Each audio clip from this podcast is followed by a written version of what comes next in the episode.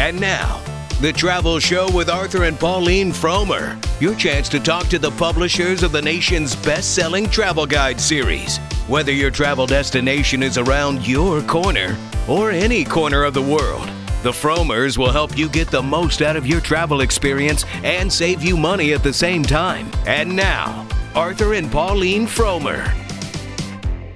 And this is the travel show in which we talk about vacations. Welcome. I'm Arthur Frommer. And I'm Pauline Frommer. And in the time ahead, we're going to be discussing travel. And that's always a conversation that I hope our listeners will join. Sometimes our listeners end up as guests on this show. Sometimes they call in to ask questions. There's a lot of ways you can participate in the show. And if you want to, email me at frommertravelshow at yahoo.com. If you don't want to be in the show, but you want to keep in touch, and we certainly hope you do, we hope you'll visit us at frommers.com. That's spelled F-R-O-M-M-E-R-S dot com. That's our website. And we have lots of great information there. Whether you're planning a vacation, whether you're just dreaming of a vacation you'll do in eight months, 10 months, six months, who the heck knows right now? Uh, we hope you'll visit us there. We have such fun material up. Also, follow us on social media. You can look for the word Frommers on Instagram, on Twitter, on Facebook, on Pinterest. You find it. You'll be talking to me that way too. So please come visit us in both those places. Since it's an odd time in travel, we're doing the show a little differently this time. We're going to be having guests throughout the show, people who I think embody the spirit of travel and what it can mean. And so our first guest for that is Rolf Potts. If you're an avid traveler, you know Rolf. He is the author of the seminal book Vagabonding, which is the how-to guide on how to do long-term travel. But he's also written other wonderful books like Souvenir about souvenirs one can find all over the world and what they've meant in history, how they uh, affect the people who collect them. He wrote a wonderful book of travel essays called Marco Polo Didn't Go There. I hope I'm getting that right, Rolf. So, you know, before I mess up more, let me introduce Rolf Potts. Hey, Rolf, welcome to the travel show. Thanks, Pauline. That's great. And actually, you didn't mess up at all. So you're batting a thousand. Oh, well, good. Well, let's start at the beginning. I know I'm reaching you in Kansas how does a guy from Kansas become a world renowned travel expert? Did your well, house get picked up in a her in a tornado, perhaps? a, a, set of a set of circumstances that could end up being fortuitous. Uh, long story short, I ended up at a, at a young age. Well, I, I went vagabonding, went traveling across the United States when I was 23 years old, thinking I would scratch the travel itch and get back to work and work for a good four decades until my life was ready for travel. Um, but that taught me that travel is something that's possible. So I actually moved overseas, started teaching English in Korea, and that's when really, things really opened up. Because you know, a lot, of, almost nobody I knew when I was young had a passport in Kansas. It's just not huh. close to other countries. Right. And so it was through the circumstances of trying to travel when I was young that I realized that travel is an option throughout your life. And so you just never went back to work. Did this worry your parents? Did they want you to settle down and get a job near them? Well, yeah. I mean, that's normal. My parents were supportive, all things considered.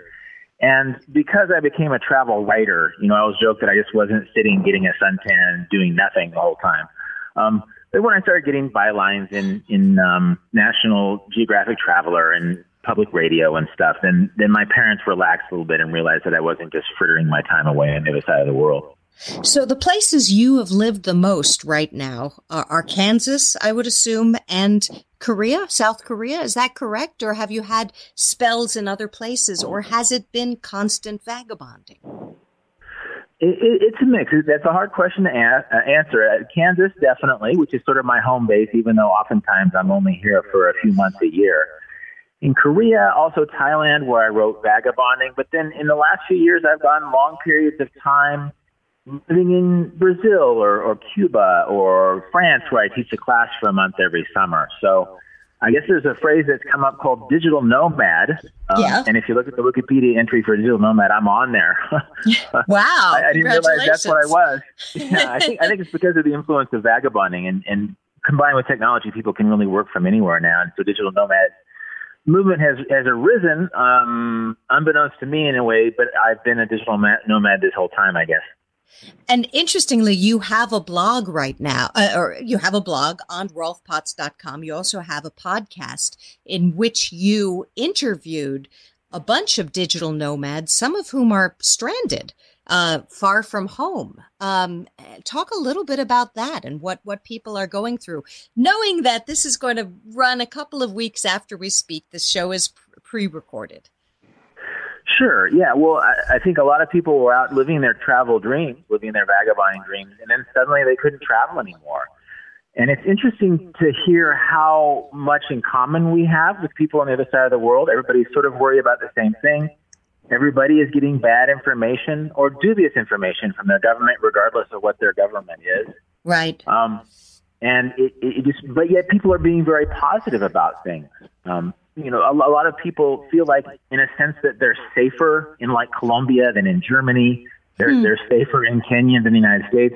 I don't know if that's um, empirically true, but people get this sense that getting on a plane, flying home through two connections is n- maybe more dangerous than staying where they are. So, a lot of people are holding tight. They're talking a lot about the open-heartedness and generosity of their local hosts in places like Denmark or Turkey also a little bit of uncertainty. You know that that um, I talked to a woman who was traveling in India and was not wearing a mask because in the United States they said don't wear a mask; it doesn't do anything. Well, in India, that people saw her as an infection agent. You know, oh. she was the only person not wearing a mask, and so she had to start wearing one, regardless of whether or not it works, simply because she was scaring people. Right. Um, and so I think uncertainty is common around the world. Hope and generosity is common around the world. And um, a lot of people are just keeping their spirits up and, and waiting to see what happens next because this is a historical moment and we're not sure what's going to happen next. Yeah, no, it's a very strange moment in time. Uh, for anybody tuning in late, we are speaking with Rolf Potts. He is the author of Vagabonding as well as many other books. You can visit him online at rolfpotts.com. And let's get back to travel as usual because hopefully it will return to normal and we will be able to go out and see the world again. Rolf, you said that you've lived long periods in Cuba, which is fascinating, in Korea. What is it that draws you to places to settle down for a while as opposed to flit from place to place? Is there a difference in those destinations or is it just happenstance? I think it's it's sort of a vague yearning. Like I, I it's not like I um, compared empirical data about a hundred different cities in the world. I just thought, wow, Havana. I'm going to spend a month in Havana, and so that's what I did. And then I heard how beautiful Rio was, and I visited there briefly and wanted to go back. So I spent two months in Rio. And so oftentimes, and I encourage this in Vagabonding, my book Vagabonding, that if you have a vague yearning to go someplace, go there and then the reason you're there is what you find when you get there, because often what you find is better than what you'll read about anyway. It's different and more nuanced than what you'll find anyway. So you found that the reality actually did reflect your expectations? Was there any destination where the reality was so wildly different than what you thought you were going there for? I think every every place is different than what you thought you were going there for. Um, Havana is a, a good example. I could probably give five other ones, but there's just so little information about uh, Cuba in the United States because it's sort of this politicized place. And in fact, when I went there, which was 2007, it was technically illegal. I had to go there via the Dominican Republic. Mm-hmm. Um, and interestingly, being there made me realize how you know how inefficient and and you know the Castro regime was, and how hard it was to be Cuban, although I met some amazing Cubans, and this happens everywhere, regardless of what the stereotype of the place is. You meet these exuberant people who live there, and you, um, your heart is filled um, with the way they they live. But just sure. it was it was it's probably the only place where I've spent a month and never had a really good meal. You know, the the the supply chains huh. were so, and they were they're making a lot. A lot of their agriculture was given over to citrus for export, for example. Huh. So I, I had amazing, memorable times in Cuba, but never ate a single good meal.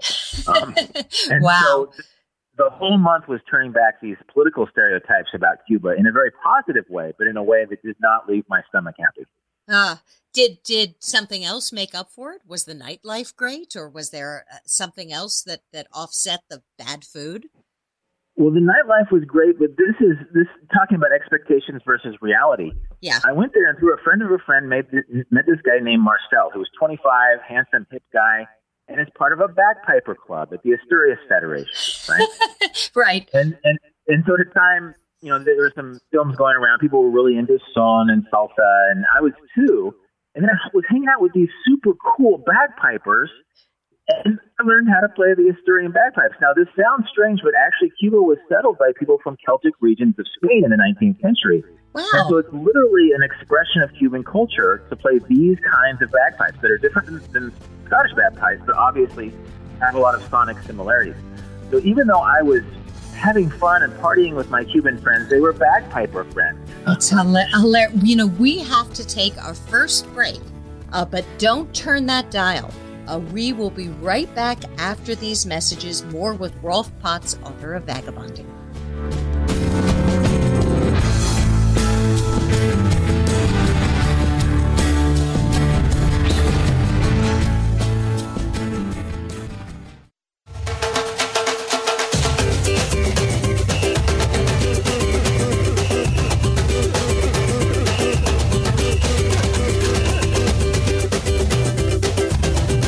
Listening to The Travel Show. I'm Pauline Frommer here with my dad, Arthur Frommer, And on the line, we have Emilie Gillespie, who wrote an article about something that is just a dream for many people. It's called Want to tour the world for a year? Here's how to save, prepare, travel, and re enter. So you've re entered, Emilie. Welcome to the Travel Show.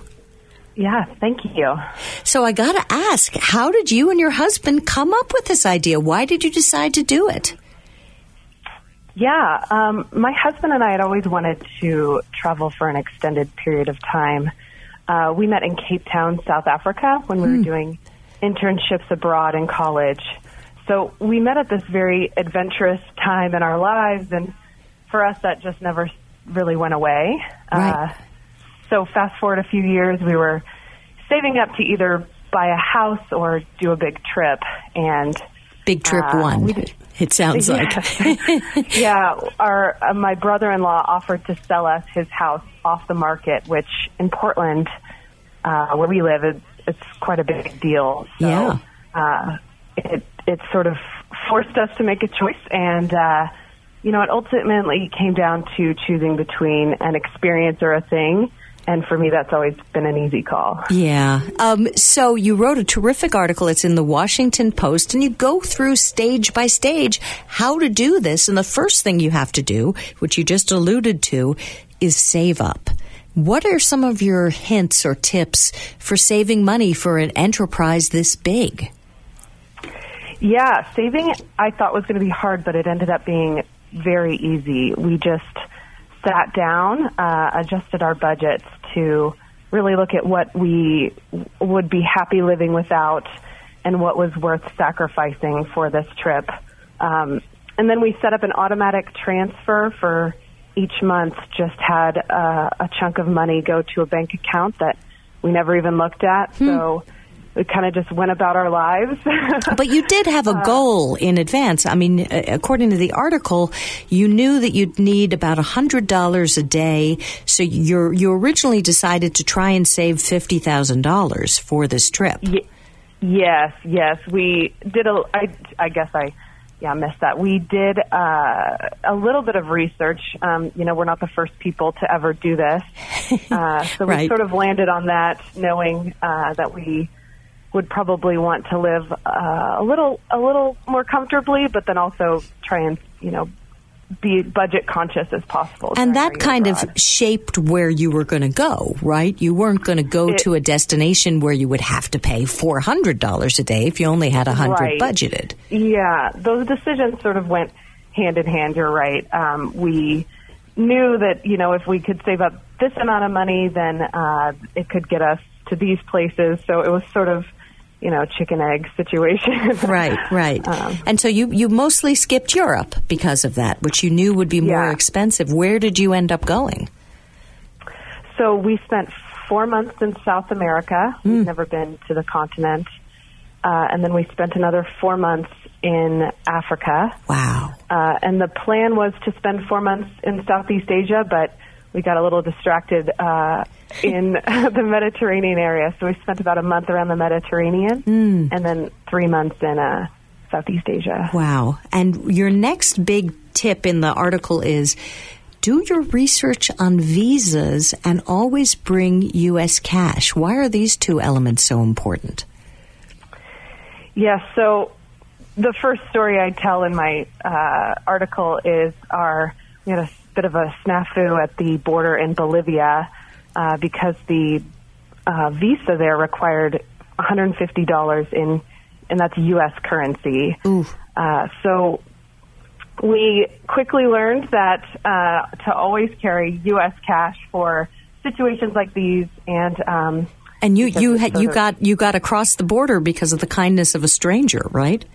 Yeah, it was really a beautiful situation that happened, and I still smile thinking about it because it it just kind of reinvigorated our, you know, reasons behind doing something like this. Right. You you you met someone who just said, "I'll give you the money," which Yeah. speaks either to your charm or to the good goodness of that person. Um, now, you also say, "Get your banking in order." What does that mean? So, when you're traveling uh, internationally, a lot of credit card companies uh, will tra- uh, w- sorry will um, charge you international uh, Roaming fees or transfer fees. yeah. So um, if you do your research on the credit card you choose, you know, we earning miles while you know we were saving, and then also while we were traveling was important to us. So that Sure. we could we ended up paying uh for a lot of our uh, flights that way. Um, and then also, uh, you know, some banks charge you ATM fees on their side. You can't really affect yeah? you know, what local bank uh, is going to charge you, whichever country you're in. But uh, we set up our banking with uh, our money in a bank that does not charge ATM fees on, on their end. So that was important to do in advance. Now, one of the things when you're traveling that long is you probably become very intimate with your luggage. Uh, how did Yeah. you? How, did you have a backpack? Did you have a rolly? What What did you do? And and how did you make sure that you weren't a slave to your luggage? Yeah, so we uh, both carried backpacks, um, 65, 70 liter backpacks, uh, just because we knew we'd be doing some, a bit more, you know, walking across borders situations. So, um, you know, you do a little bit become a slave to your luggage. You're worried about, you know, making sure it is safe and, and whatnot. But as long as you, you know, find a, a decent place to stay every night and, you know, kind of choose your transportation options well, then I think, uh, you, you know, you end up, you end up making it work. It's sort of, it sort of becomes your home. Your, Sure. your uh, your backpack does. Now, at the end, you talk about how to re-enter, and is it hard to come back to everyday life after you've had this kind of incredible adventure? Yeah, it is extremely hard. Um, in some ways, I'm still coming down from it. We spent, you know, an entire year waking up and having a new place to explore every day, and always having these fun excursions to look forward to. Then suddenly you're back, you know, in the Right. United States and trying to find a job. So Uh, well, it's you, really hard. You, you gave us all a lot of joy with this article. Um, once again, we have been speaking with Emilie Gillespie called Wanna Tour the World for a Year. Here's how to save, prepare, travel, and re-enter. I hope there's many more travels in your future. I'm sure there will be, Emilie. Thank you so much for appearing on the Travel Show. Thank you so much, Pauline.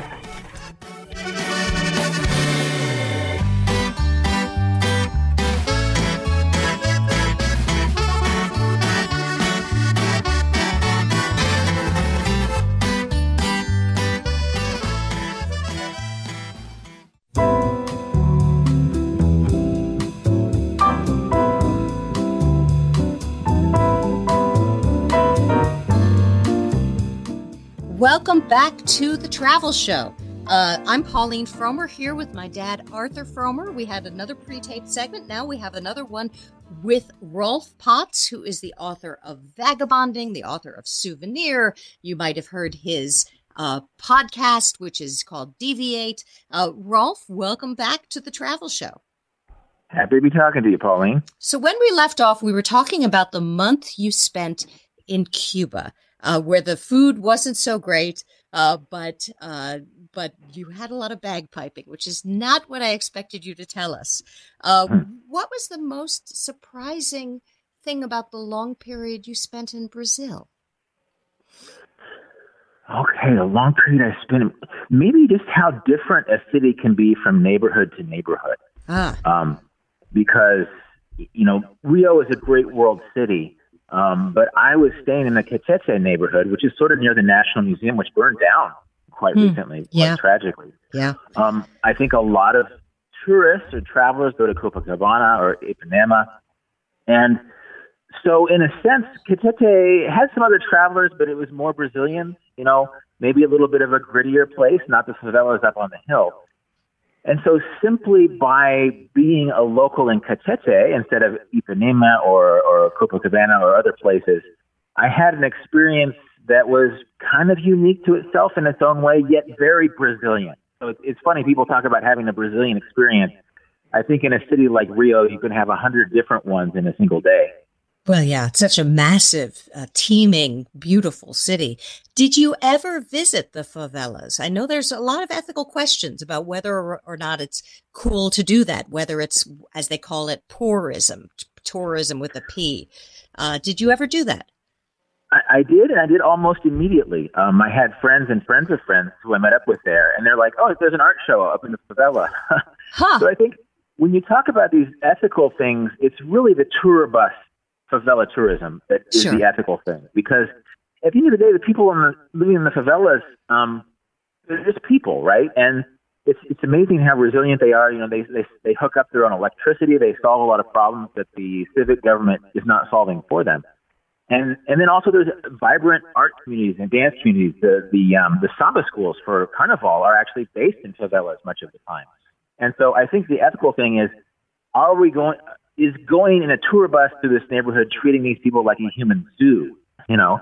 And so again, mm, it goes right. back to that vagabonding principle that if you have a, a month in a place, you can relax and, and find a friend who will take you to the art show. Whereas if you have two days in a place, you're more likely to go on that tour bus. And I'm not going to knock the tour bus because even if there's an ethical thing, you learn about the favela. You see with your eyes what it's like to be poor in Brazil. And right. so I think with the right heart, any tourist experience can be good. But obviously, the longer you have in a place and the more nuanced you can experience a place outside of that tour bus, the, the better it's going to be for your understanding of that place.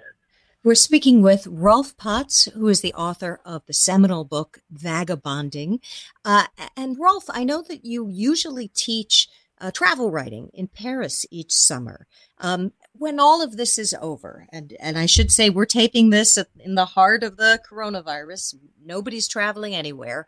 Uh, I think there's going to be a pent up desire to travel, but I think people might travel differently. I think they might travel with more gratitude and with uh, and a more open heart, as we've been talking about. When you teach travel writing, what is it that you have to teach people about seeing and then communicating their experiences when they, they travel? What what's what are some of the essences of, of that discipline?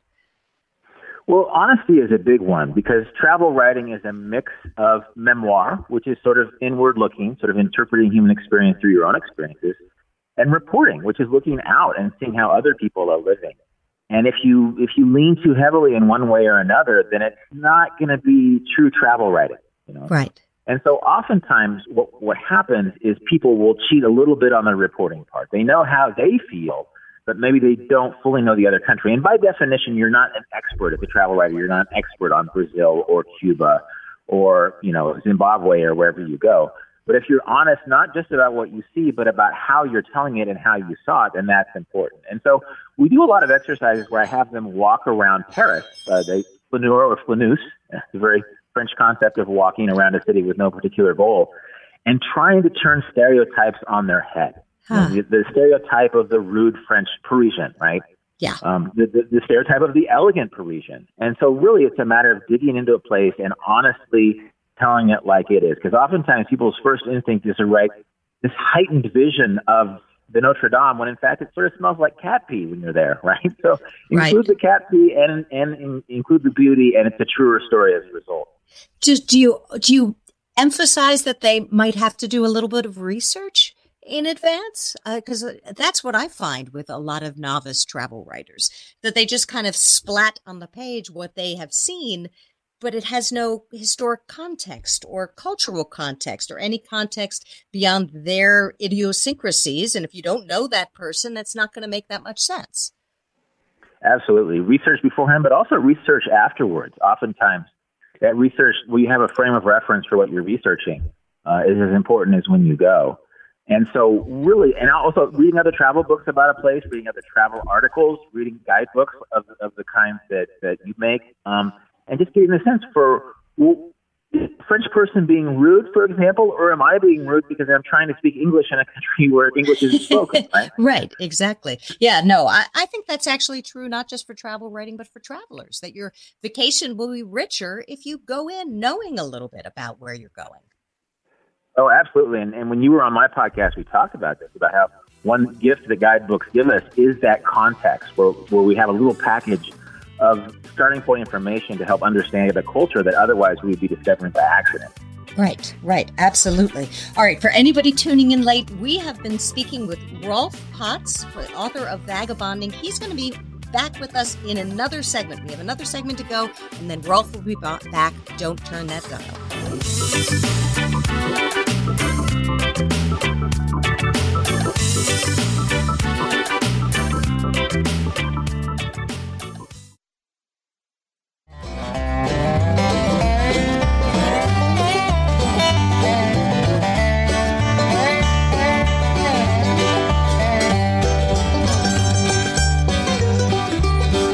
Listening to The Travel Show, and I know that a lot of our listeners are avid travelers, which in this day and age means miles collectors. To help us talk about what programs um, treat their customers the best, we have Jill Gonzalez. She is an analyst for Wallet Hub. Hey, Jill, thank you for, uh, for, for calling into the travel show today. Thanks for having me. So, so tell me, how did you do this study on frequent flyer programs? Well, we looked at frequent flyer programs across various different metrics to really see which is not only the best overall, but is the best for what kind of flyer you are. So if you're a frequent flyer, maybe a lighter flyer, the results could look different. Sure. Um, but we looked at the 10 largest domestic airlines loyalty reward programs across 23 different metrics that ranges from the value of a rewards point or mile to things like blackout date policies. Mm-hmm. And was there one that was the overall winner that gave you felt the best value overall? There was, yes. So number one overall was Delta Sky Miles. Hmm. Number, is it number, the first time to, that a Delta won that? No, this no. is actually the fourth year in a row. Oh boy. Okay, so what makes Delta so good? So Delta is good for a number of reasons. Uh, right now, we're seeing that number one, it's consistent. So we mm-hmm. said that this has one four years prior, but also things like offering more rewards value, uh, an increase in that rewards value. And Delta is one of the only four major airlines whose miles do not expire because of inactivity. Oh, oh yeah, that's important, especially in this day and age of slowed travel. Uh, what was number two in terms of who, who got the silver medal? Number two was United Mileage Plus. Why? Do you think? So United is another one of those four major airlines whose miles do not expire because huh. of inactivity, so that certainly does help. Uh, they also give preference to frequent flyer program members when deciding whom to bump from overbooked flights. Oh. So that is helpful too. Yeah, absolutely. We are speaking with Jill Gonzalez, who's an analyst for Wallet Hub, about which frequent flyer programs do the best by their customers. Now, you said sometimes it would depend on what type of traveler you are. So if you are a frequent, frequent flyer, what what's the best for you? So if you are a frequent, frequent flyer, so when we break down the spending here too, uh, a light flyer spends around $500 on airfare per year, average more like $4,000, frequent more like $7,000. Huh. So that is kind of the breakdown between uh, who is flying what. Uh-huh. Uh, and if you are a frequent frequent flyer, uh, the best is actually going to be Alaska Airlines. Hmm. Why if you is- are an average flyer, that's going to be Delta Airlines. And if you are a light flyer, then Southwest. That's surprising because I think of Delta and Southwest as having far more routes than Alaska. Why does it do the best for the people who are flying a lot? So it really comes down to its rewards value. Uh, it has the most rewards value at twenty dollars and twenty three cents per one hundred dollars spent. So obviously, when you're spending more, you want that higher value. Sure, absolutely. And so for people who almost never fly, uh, what is the best program? And and does this take into account the fact that a lot of people are are not collecting their miles by flying anymore? They're getting them through credit card purchases. So this would just look at the loyalty uh, programs themselves. I has see. Nothing to do really with the credit cards that come along Okay. with them. All right. So, in terms of the uh, people who only fly every once in a while, uh, which one is best for them again? I'm sorry. That would be Southwest Rapid Rewards. Interesting. And so, why is is that best for the probably the non-business traveler? I'm guessing if they don't fly that much. Right. So that because you're not spending as much, you don't necessarily need more when it comes to that rewards value. Uh, however, you know when it comes to things like canceling or postponing flights, Southwest tends to offer the most flexibility. Hmm. Do uh, uh, obviously they don't allow people to. There aren't really ways to upgrade with Southwest. How does that play into all of this? Right. So that's one thing that you don't really get is the upgrading. However, because we're looking at light flyers, we also see they don't tend to opt for upgrading. Right. So kind of a wash for them. Right. I know that it's. It, I know that before coronavirus happened and before there was a travel slowdown, it was harder to upgrade than to get a frequent flyer ticket with your miles. I, I heard a miles expert saying that once. Had that been your uh, finding?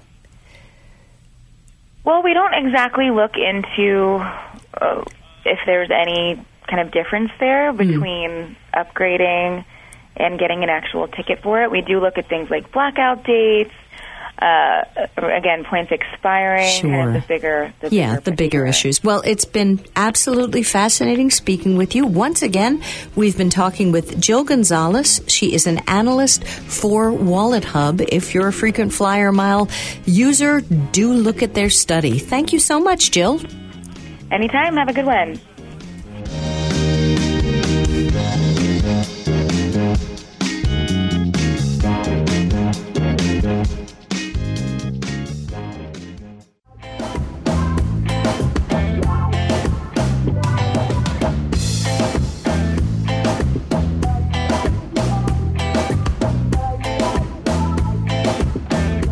You're listening to The Travel Show. I'm Pauline Frommer here with my father, Arthur Frommer, and this hour has really flown by. On the line, we still have Rolf Potts, author of Vagabonding.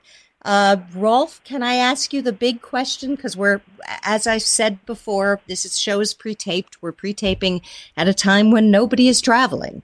Uh, what is it that is important to you about the activity of travel? Why should we let it come back into our lives when all this is over?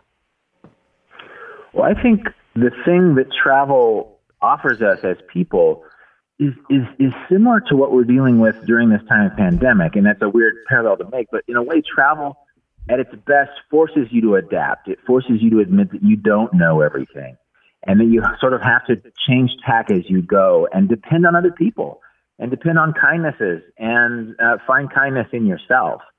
And so those are lessons that apply directly to what we're going through now, even at home. And I look forward to getting back into that situation. You know, a year ago, I went back to Southeast Asia. I traveled in Sumatra after wanting to go there for 20 years. and I felt like I was 28 years old again, you know. And so I think travel really gives you a chance to renew yourself and discover that core humanity and, and just realize that we do have all these tools to adapt and to handle things as they happen. And travel can really sharpen that and it can really sharpen our sense for for um for our own kindness and our own potential. Yeah, beautifully said. Thank you, Rolf. So, where do you hope to go? What's your first trip going to be when all of these uh, curfews are lifted? Well, my heart is broken because I was going to take my nephew, who just graduated from high school, to Italy and Switzerland to do a, to do a Eurail trip that I wasn't able to take when I was a teenager, and now that looks impossible. Um, so I'm maybe that will get shifted to this fall, but he might be in college by then. Right. Um, so I would really love to get back to Europe. I know that that's not a very healthy time place right now as we're just recording this, but um, I'm an old Asia traveler, and I'm at a point in my life where Europe feels like, strangely enough, undiscovered territory for me, and I'm really excited about getting back to places like uh, Italy and Switzerland and Germany where I haven't been before. Obviously, I should uh, wait until those are safe to go to, but those are really places that still capture my imagination, and I will go there at some point. Yeah, absolutely. Dad, where would you go very quickly? Where would I go? Yeah. I would go to the Scandinavian countries, Pauline, whose impact on me still remains as before. I remember so vividly my first visit to the Tivoli Gardens in Copenhagen, my first visit to the Vasa warship in Stockholm. But beyond that, learning about two countries that can that uh, are so different from ours in their response to economic and social com- uh, questions that that's where I would go. That's, that's where, where I would go. return. Well, hopefully we will all be on the road soon. Uh, Rolf, let me thank you so much for for anybody who wants to get Rolf's books. They're available as ebooks. You can get Vagabonding, you can get Marco Polo Didn't Go There, you can get Souvenir, or visit Rolf at rolfpotts.com. Please visit us at frommers.com. See you next week.